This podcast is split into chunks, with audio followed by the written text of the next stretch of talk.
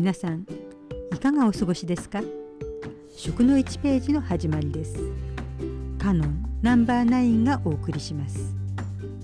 このコンテンツは食に関する栄養や食材料理にまつわる話題についてお届けします。食べて美味しく体に嬉しくお財布に優しい少しでも皆様の暮らしのお役に立てるようお伝えしていきたいと思います。それでは参りましょう。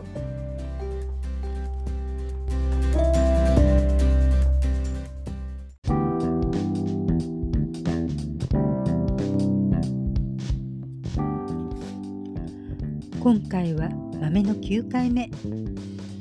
豆といっても大豆の話が中心となっていますが興味が尽きず今日も大豆の続きです。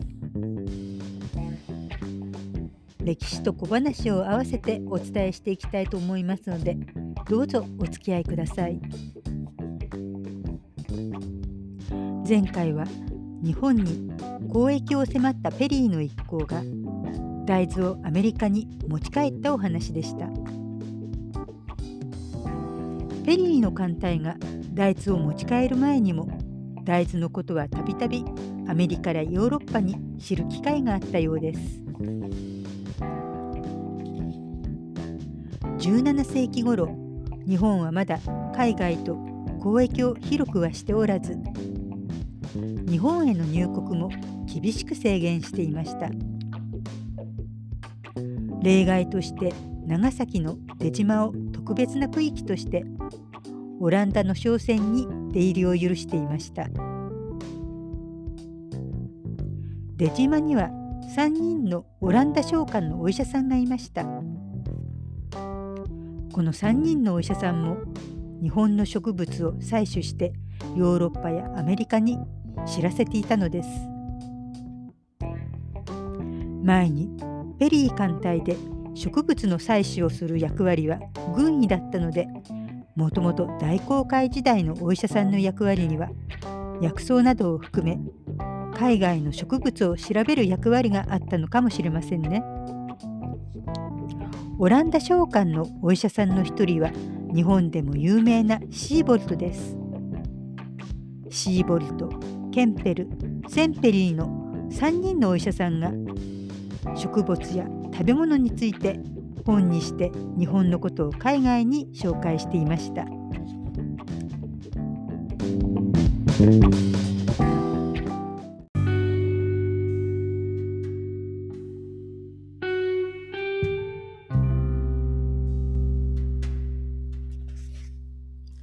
いつの時代も見知らぬ土地に行けば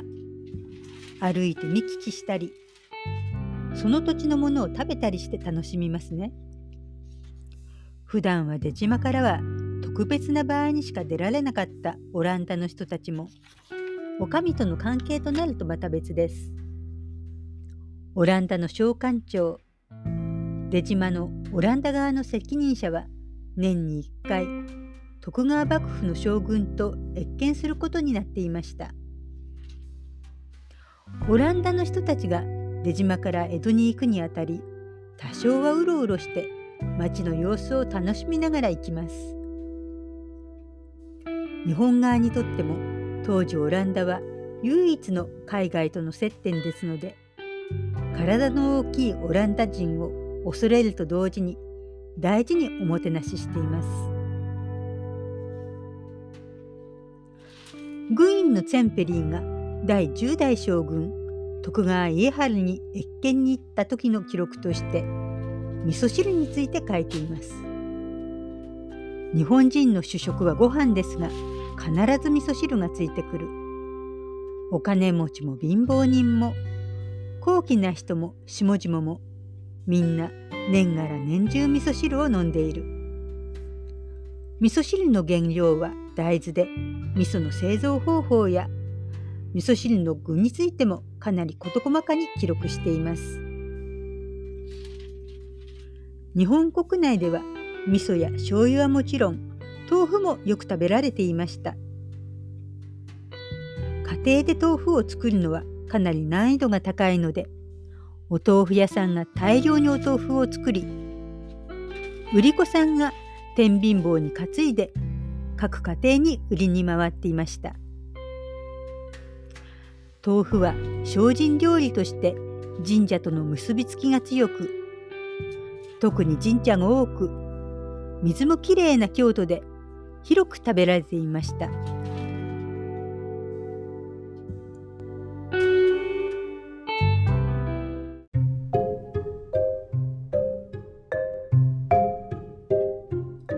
さていつの世もアイドルやスターはいるものです。神社やお寺の近くにはお参りに来た人が休憩できるお茶屋さんがいくつもありました。お茶と一緒にお団子などちょっとしたお菓子がついてきます。お茶屋さんには看板娘がいて評判の看板娘がいればたくさんお茶屋さんがある中人気の看板娘に会いたくなるのは当然ですよね。当時京都の現在の八坂神社の両脇に2軒のお茶屋さんがありました。東側が柏屋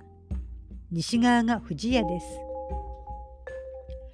八坂神社の両脇に看板娘のいるお茶屋が2軒あるというだけでもうバチバチのライバル関係が想像できます。うちの方が京都で一番人気のお茶屋だとばかりにお客さんの数を競っていました。こうなるとただ綺麗な女の子がお茶やお菓子を出すだけでは収まりません。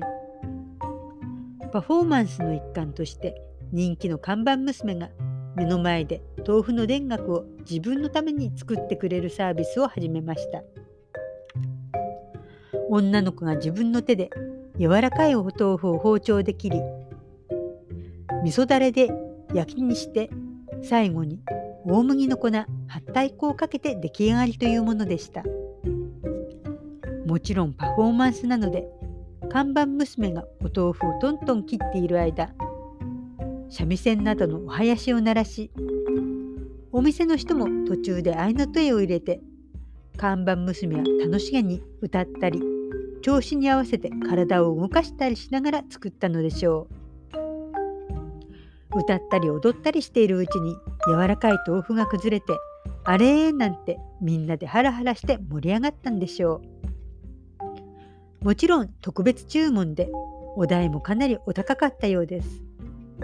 まるで現代のメイドカフェのようですね。このパフォーマンスを豆腐の曲切り曲は漢字で音曲の曲曲芸の曲です。曲は見せ物を意味します。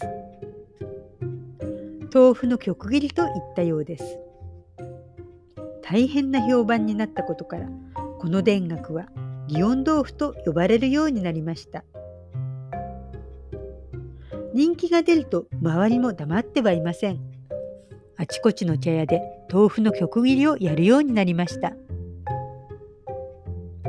江戸の方までも真似をして広まっていったのです。出島から江戸に向かったオランダ商館の一行も京都の祇園茶屋で豆腐の玉切りを見て楽しんだようです。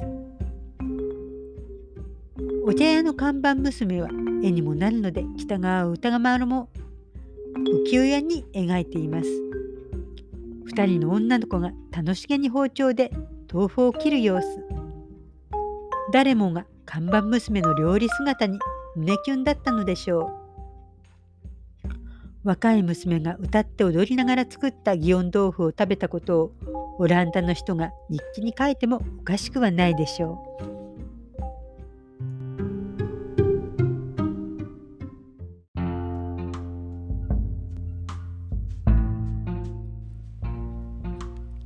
本日も最後までお聞きいただきましてありがとうございました。一人でコツコツ勉強していますが思い込みや間違いがあるかもしれません。その時には是非ご指摘ください。それではまたお耳にかかりましょう。